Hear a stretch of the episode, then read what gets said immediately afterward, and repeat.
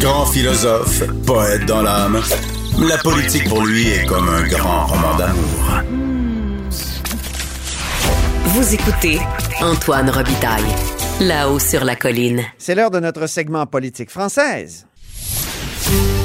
Une analyse complète de la politique française dans l'œil d'Étienne Alexandre Bourregard. Alors ne cédons pas à cela Alors moi je n'en veux pas Le regard de Beauregard. Et bonjour Étienne Alexandre Beauregard. Bonjour Antoine. En quelque sorte, notre correspondant à Paris, accessoirement étudiant en philosophie et sciences politiques à l'Université Laval, il est en session d'échange dans la capitale française et c'est là qu'on le rejoint. Euh, le sujet est incontournable, Étienne Alexandre. Euh, on a l'impression que le monde a basculé au petit matin avec l'invasion de l'Ukraine.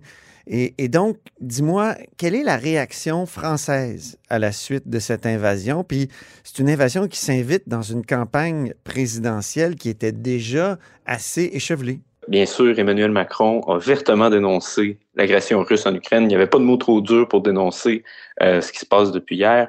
Il a appelé la France à l'unité, à la solidarité avec le peuple ukrainien. Et bon, bien sûr, c'est une crise qui va seulement toucher la France indirectement parce qu'il n'y a, pas de, il y a pas de guerre, il n'y a pas d'affrontement sur son sol. Mais ça permet quand même au président de retarder une fois de plus son entrée dans la campagne électorale. Parce ah qu'avant, il disait, ah bon, j'ai pas fini de gouverner, il me reste des choses que je veux faire. Puis il dit, mais c'est trop important, je peux pas arrêter d'être président en ce moment, il faut que je continue. Mm-hmm. On dirait que toutes les raisons sont bonnes pour pas entrer en campagne, en fait. Et on a vraiment euh, senti dans sa prise de position qu'il voulait se faire rassurant et protecteur. D'ailleurs, il disait euh, très directement, il dit, je suis là pour votre sécurité, les Français, ta, ta, ta. Et il veut en quelque sorte euh, continuer dans ce rôle de père de la nation, presque au-dessus de la politique, qui est celui du président français en général, mais plus encore euh, depuis le début de la pandémie. Puis ça, on, le sait que ça lui donne vraiment un, avantage concurrentiel par rapport aux autres. C'est-à-dire que lui, pendant que les autres euh, débattent, proposent des choses, il peut prendre de la hauteur et surplomber tout ça pour en quelque sorte un peu éviter les attaques, mais aussi euh, partir avec une longueur d'avance. Mm-hmm. Est-ce que le clivage gauche-droite est encore important dans la réaction qu'il y a eu? Parce que lui, il, est au centre. Il, y a beau jeu. Là, de... Mais est-ce qu'il y a un clivage gauche-droite qui se fait voir sur dans les réactions? Bien, moi, c'est ça que j'ai trouvé le plus intéressant dans les réactions à, euh, à la crise ukrainienne en ce moment, c'est que c'est pas le clivage gauche-droite qui a été opérant, mais plutôt le clivage euh, sur la question de l'Europe, c'est-à-dire ceux qui vont être plus europhiles, ceux qui vont être plus eurosceptiques. Mm-hmm. On voit que euh, les concurrents d'Emmanuel Macron, qui sont les plus pro-Europe, comme Valérie Pécresse, Yannick Jadot, euh, Anne Hidalgo, ils ont tous appelé à des sanctions très fermes, un appui à l'Ukraine, même envoyer des armes en collaboration avec l'Union européenne et ben, les États-Unis, sans doute. Euh, par contre, les politiciens qui sont plus eurosceptiques, si on peut dire à gauche comme à droite, ont tous condamné l'agression russe, bien évidemment, mais ils ont plutôt appelé à une espèce de neutralité de la France plutôt qu'un euh, appui armé militaire à l'Ukraine. Mhm. Donc, on voit ici que euh, c'est assez rare quand même que Marine Le Pen, Éric Zemmour et Jean-Luc Mélenchon soient d'accord sur une politique. C'est pas le genre de choses qu'on verrait d'habitude. C'est vrai. Puis il y a l'OTAN là-dedans, évidemment. Pourquoi l'entrée de l'Ukraine fâcherait la Russie? Parce que l'Ukraine voudrait peut-être entrer dans l'OTAN. Et autre question, en France, on sait qu'on a un rapport ambigu à l'OTAN. Le général n'aimait pas ça. à droite, en tout cas, euh, c'est ambigu. Alors? Oui, ben c'est vrai que la question de l'OTAN est un peu indissociable de ce qu'on voit en ce moment parce que euh, faut se rappeler quand même l'OTAN c'est euh, l'organisation du traité de l'Atlantique Nord au long, mais c'est surtout une organisation, une alliance militaire qui a été fondée par les États-Unis au début de la guerre froide pour en quelque sorte coaliser son bloc d'alliés en opposition à l'Union soviétique. Mm-hmm. Mais c'est pas parce que l'Union soviétique a tombé dans les années 90 que l'OTAN a été dissoute. Au contraire, elle n'a pas arrêté, euh, en fait, de s'étendre et d'accueillir des nouveaux membres. Et là, l'Ukraine, qui est quand même un pays frontalier de la Russie, a fait des signes comme quoi il voudrait entrer dans l'OTAN. Sauf que là, on peut comprendre quand même rationnellement, si on essaie de se mettre dans les souliers de Vladimir Poutine, que euh, un État qui a historiquement été dans la zone d'influence de la Russie, qui était dans le pacte de Varsovie, c'est-à-dire un peu l'équivalent euh, soviétique de l'OTAN à l'époque, qui n'existe plus, là, qui veuille se joindre directement à l'OTAN, euh, c'est clair que pour Poutine, c'est pratiquement ses adversaires et ses opposants qui viennent aux portes de la Russie. Là. Donc, c'est clair qu'il y, a une certaine hostilité. Et par rapport à la France, je pense que ce qui fait en sorte que euh, les, plus euh, souverainistes au sens français aient une sensibilité ou Ça, c'est les eurosceptiques, hein, les, les, ceux qui aiment moins l'Europe. c'est ça. Mm-hmm. Oui, ben parce que sont attachés à la souveraineté nationale au sens propre, c'est-à-dire le fait que la France puisse prendre des décisions sans que l'Union européenne euh, ait son droit de veto. Voilà. Et c'est des gens qui vont avoir justement une position, comme tu le disais, Antoine, qui est plus proche de celle du général de Gaulle, parce que le général de Gaulle, bien sûr, n'était pas communiste, mais euh, n'était pas très pro-américain non plus. Lui, son rêve, ça a toujours été que la France soit l'espèce de, de, chef des non-alignés, la mhm. troisième voie entre euh, l'annexion aux États-Unis et l'annexion à l'Union soviétique. Donc, c'est un peu ça, la, la, position difficile dans laquelle les eurosceptiques sont en ce moment, parce qu'ils marchent clairement sur des œufs. On voit les bombes qui sautent en Ukraine. Il n'y a personne qui veut avoir l'air euh, d'accepter ça ou même de, de l'encenser. Il y a personne qui le fait d'ailleurs, mais j'espère. C'est difficile d'avoir une position dans ce cas-là. Mais non, c'est ça. Il, réalistement, il y a personne qui regarde ça et qui se dit ah tiens tout va bien, c'est formidable. Mais mm. en même temps, ils se disent c'est vrai quand même que l'expansion de l'OTAN il y a les États-Unis derrière ça. Et surtout, ces gens-là sont méfiants par rapport à l'Europe en général parce qu'ils le voient comme euh, l'Europe, là, je parle de l'Union européenne ici, euh, mm-hmm. qui est un peu une extension des États-Unis. C'est-à-dire que toute cette patente-là supranationale est certainement influencée par les volontés américaines. Puis d'un point de vue strictement national au niveau de détonation, euh, même d'une volonté strictement européenne, c'est pas particulièrement encourageant de voir que les États-Unis s'en mêlent encore une fois. Là. Sur les campagnes de Éric Zemmour, de Marine Le Pen euh, et de Mélenchon à, l'extrême gauche, ça a quoi comme effet là, euh, la crise ukrainienne ou l'agression, je dirais l'agression russe en Ukraine? Mais moi, j'ai trouvé ça vraiment très drôle de voir, de voir leur réaction parce que on dirait presque que c'est le monde à l'envers. Parce que d'habitude, Éric Zemmour, euh, Marine Le Pen, Jean-Luc Mélenchon, c'est des gens qui ont des positions très, très, très arrêtées, très fermes, euh, rarement dans la nuance. Mais cette fois-ci, on les voit tout en nuance, euh, en train de patiner, en disant oui, mais là, il faudrait être neutre, mais en même temps condamner les bombardements, mais pas apporter un soutien militaire forcément. Et là, c'est comme c'est vraiment c'est le monde à l'envers. Là. Mm-hmm. Les gens-là qui d'habitude ont des positions très tranchées se retrouvent avec des positions ambiguës. Et l'ambiguïté, c'est rarement bon en politique. Déjà que leurs, leurs électeurs les apprécient pour leur fermeté, pour leur capacité à dire les vraies affaires, comme on dirait chez nous. Mm-hmm. Là, soudainement, ils tentent de ménager la chèvre et le chou, qui est clairement pas. C'est Emmanuel Macron qui, lui, est affirmatif. ben oui, exactement. C'est ça, quand je te dis que c'est vraiment l'inverse de ce qu'on est habitué de voir, Macron, cette fois-ci, il n'est pas dans le en même temps du tout. Là. Il est extrêmement ferme, parce que lui, de toute façon, s'allier à l'Union européenne, à, défendre cette vision-là du monde, il n'y a aucun tabou avec ça, aucun problème. C'est probablement sa position, sa conviction la plus claire et la plus fixe. Mais là, ça fait en sorte et là-dessus, ça avantage beaucoup Emmanuel Macron, à mon avis, parce qu'il a l'air, pour une fois, du leader ferme aux convictions claires, tandis que les candidats les plus radicaux, qui sont habituellement fermes et clairs, euh, cette fois-ci, ont l'air timorés, des pacifistes, des non-alignés. Ben oui. c'est ça. C'est ça. Puis Zemmour, il a déjà eu des bons mots pour Poutine, lui, non? Euh, oui, ben, parce que en fait, euh, c'en est un qui avait une certaine sensibilité pour, disons, la zone d'influence naturelle de la Russie, parce que souvent, c'est c'est un peu ce que M. Zemmour fait dans ses entrevues, c'est-à-dire qu'il veut jouer à l'érudit, puis là, il raconte ta, avec l'histoire.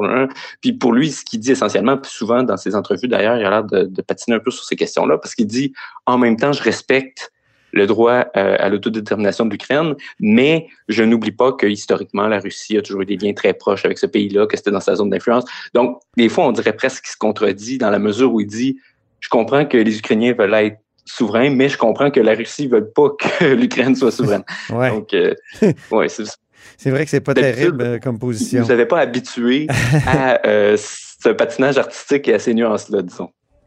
Bien, maintenant, revenons au cœur de la chronique. Tu nous avais comme promis là, au début de nous exposer euh, l'état de chaque camp. On a commencé par la gauche la première semaine. La deuxième, c'était Emmanuel Macron, donc au centre. Et on tourne notre regard aujourd'hui euh, vers la droite, donc euh, où il y a trois candidats sérieux. Puis là, ce qui est intéressant, euh, tu es allé voir un meeting, comme on dit en France, celui de Valérie Pécresse.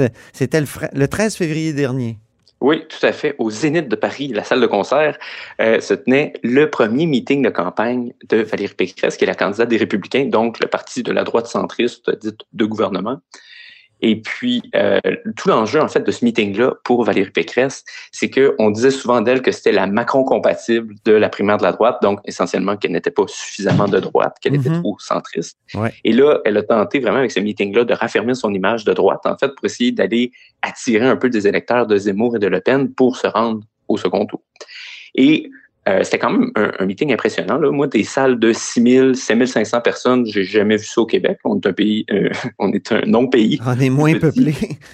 Ah oui, c'est vrai, mais honnêtement, c'est quand même impressionnant d'avoir une salle comme ça. Puis on regarde dans notre histoire passée, tu avais le Parti québécois qui remplissait le Colisée de Québec, mais ça, c'est loin derrière. Hein? Et Ou le centre la Paul Sauvé, le fameux soir du 16 novembre. Oui. Et oui. Mais donc, dans la, la composition de la salle, c'était relativement âgé, là, à l'image des électeurs des Républicains, qui sont quand même plutôt euh, retraités. Euh, moi, je regardais autour de moi, il y avait pratiquement juste des, des personnes âgées autour de moi, même certains qui avaient des vieux macarons jaunis de Jacques Chirac. Mais, mais il faut quand même le donner. Les jeunes républicains, c'est-à-dire l'aile jeunesse du parti, étaient là et il y avait de l'énergie pour toute la salle. Ils criaient des slogans. Euh, ça arrivait qu'ils interrompaient pratiquement Valérie Pécresse parce qu'il avait l'air presque plus enthousiaste qu'elle. Et justement, probablement que la salle était trop enthousiaste pour la candidate parce que le discours était vraiment pas à la hauteur. Ben oui, c'est ça. C'est vraiment Euh, pas une très bonne oratrice. Moi, je l'ai déjà entendu, puis j'avais trouvé que c'était empesé, lourd, euh, tout ce qui est pas naturel. Ah oui, mais par chance, on a des extraits pour euh, faire rigoler nos auditeurs un peu. Là. Oui. Mais donc, comment ça s'est passé? C'est que tous les rivaux euh, de Mme Pécresse lors de la primaire qui ont perdu, donc, étaient là.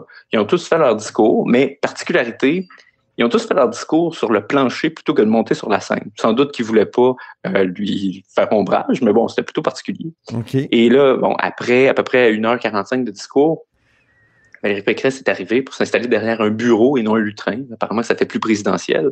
C'est quand même une très belle scène aux couleurs du drapeau français. J'ai trouvé que niveau scénographie, là, c'était très bon.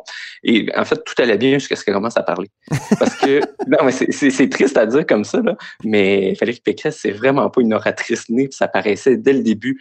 Tout sonnait faux tellement faux qu'il y avait des tournures de phrases extrêmement bizarres, dont une que, que j'ai conservée et qu'on peut écouter ici.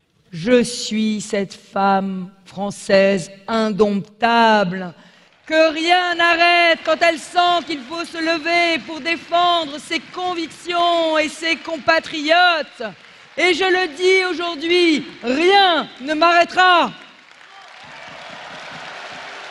Rien ne m'arrêtera, même mes euh, défauts de- d'oratrice. Ah non, mais c'est pas ça qui l'a arrêté parce que dans l'assistance, tout le monde applaudissait comme si de rien n'était. Assez que moi, quand j'étais assis dans mon siège, je me demandais est-ce que c'est moi qui n'ai pas habitué au discours français ou est-ce qu'elle est vraiment poche? Oui. Et il a fallu que je sorte de la salle après euh, le meeting puis que j'écoute un peu les médias pour voir qu'ils étaient tout aussi impitoyables que moi dans leur jugement. Là. OK. Et Ah d'ailleurs, oui. c'est assez drôle. C'est assez drôle parce que le lendemain, à la radio, quand elle passé aux émissions du matin, qu'elle n'était peut-être pas bonne, mais qu'au moins elle savait gouverner. Donc, essentiellement, elle était rendue à admettre que son discours était mauvais. Sur le fond, qu'est-ce qu'elle disait d'ailleurs? Parce qu'elle doit se positionner, elle, entre Éric Zemmour, euh, Marine Le Pen, euh, Macron au centre qui, qui, lui, peut jouer sur le en même temps. Oui, ben c'est vraiment ça tout le défi du centre droit dans une France qui est de plus en plus polarisée. Parce que euh, Mme Pécresse veut se présenter comme une troisième voie entre Emmanuel Macron d'un côté et Le Pen et Zemmour de l'autre côté. Mais est-ce qu'il y a de la place pour cette troisième fois, euh, cette troisième voie-là? Est-ce que les Français en veulent? Et rien n'est moins sûr. Hein? Ouais. Parce que ce discours-là, au moins, montrait que euh, elle comprenait que les républicains n'ont aucune chance comme En Marche 2.0. Parce que, Mm. bon, son électorat est plus à droite que jamais, étant donné que les centristes sont déjà partis chez Macron. Mais en même temps, euh, Valérie Pécresse elle-même, c'est une centriste. Elle vient de la filière Chirac. Elle a fait campagne sur justement cette vision-là plus proche du gouvernement, moins proche des idées plus euh, droite nationale et tout qu'on associerait à, à Marine Le Pen et Éric Zemmour. Euh, Elle parle Donc, d'une ça fait nouvelle un- France, mais c'est euh, pas la nôtre. Libre hein? équilibre, oui, oui. Et ça, ça m'a fait rire aussi parce que son slogan euh, qu'elle a dévoilé à ce moment-là, c'était Je vous propose la Nouvelle France. On s'entend que nous, comme Québécois, ça nous fait bien rire, mais oui. ils se rappellent pas que la Nouvelle France, c'est nous. Donc pour eux, c'est vraiment nouveau. Oui, c'est ça. On fait pas partie de leur univers métaphorique, mettons. non, non. Mais bon, ça, ça fait qu'on peut ricaner tout seul. là. Oui, c'est ça. J'ai pas manqué de matière à ricaner dans ce meeting-là. Elle, elle, a un peu effleuré tous les sujets, mais justement, dans sa stratégie de reconquête, sans mauvais jeu de mots, des électeurs de Zemmour et Le Pen, elle s'est attardée surtout sur la sécurité, sur l'identité, qui sont essentiellement les deux enjeux euh, les plus emblématiques de cette mouvance-là. Et là-dessus, son but, c'était vraiment de s'éloigner de Macron pour aller chercher la confiance des électeurs Zemmour-Le Pen. Et là, on voyait plusieurs phrases faites pour détonner, pour envoyer un message à la droite nationale euh, dans le style un peu euh, caricatural qu'on qu lui connaît maintenant dans les discours. Là, on Ah en a oui. un extrait ici. Oui, on l'écoute. Je n'accepterai jamais de soumettre la République. Marianne n'est pas une femme voilée. Oui, Marianne n'est pas une femme euh, voilée. Hein? euh, c'est ce qu'elle nous Ouais, dit. exactement, c'est ça qu'elle nous a dit en le criant euh, à sa manière.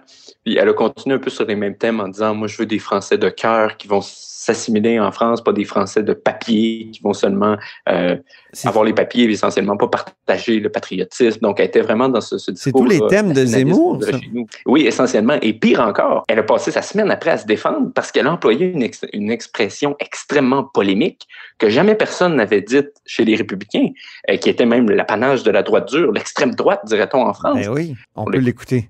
Pas de fatalité, ni au grand déclassement, ni au grand remplacement. Alors, elle commence par déclassement, puis après ça, remplacement. Est-ce Ouais. qu'elle a fait un lapsus ou? Parce qu'elle mord non, quand même dans le mot remplacement. Et oui, parce que il faut savoir que le grand déclassement, ça, c'est un, un mot slogan d'Éric Zemmour. Là. Je veux dire, ça n'existait pas. C'est lui qui parle du déclassement international de la France, mais ça, c'est du plagiat pratiquement dans le discours de M. Zemmour. C'est même pas subtil, c'est complètement apparent. Euh, tous ceux qui ont déjà écouté ses discours savent que c'est une de ses formules euh, fétiches. Mhm. Et ce qui est intéressant, on, on s'attardera pas à l'idée de grand remplacement en soi, là, c'est pas, pas l'idée, mais euh, ce mot-là, c'est clairement, euh, disons, un indicateur de euh, la droite dure. là. Et pendant la primaire euh, des Républicains, Pécresse disait qu'elle détestait cette théorie-là. Et là, finalement, c'est elle qui dit, moi, je ne me résigne pas à la fatalité, je vais en protéger la France de ce grand remplacement, entre guillemets. Mhm. Et là, finalement, ben, on se dit, est-ce qu'elle a changé son fusil d'épaule? Ça a suscité énormément de critiques. Là, hein? Ah, Que oui. D'ailleurs, elle a passé une semaine à s'expliquer de ça à la Mm. radio, à la télévision, à un tel point que sa position n'est pas vraiment claire.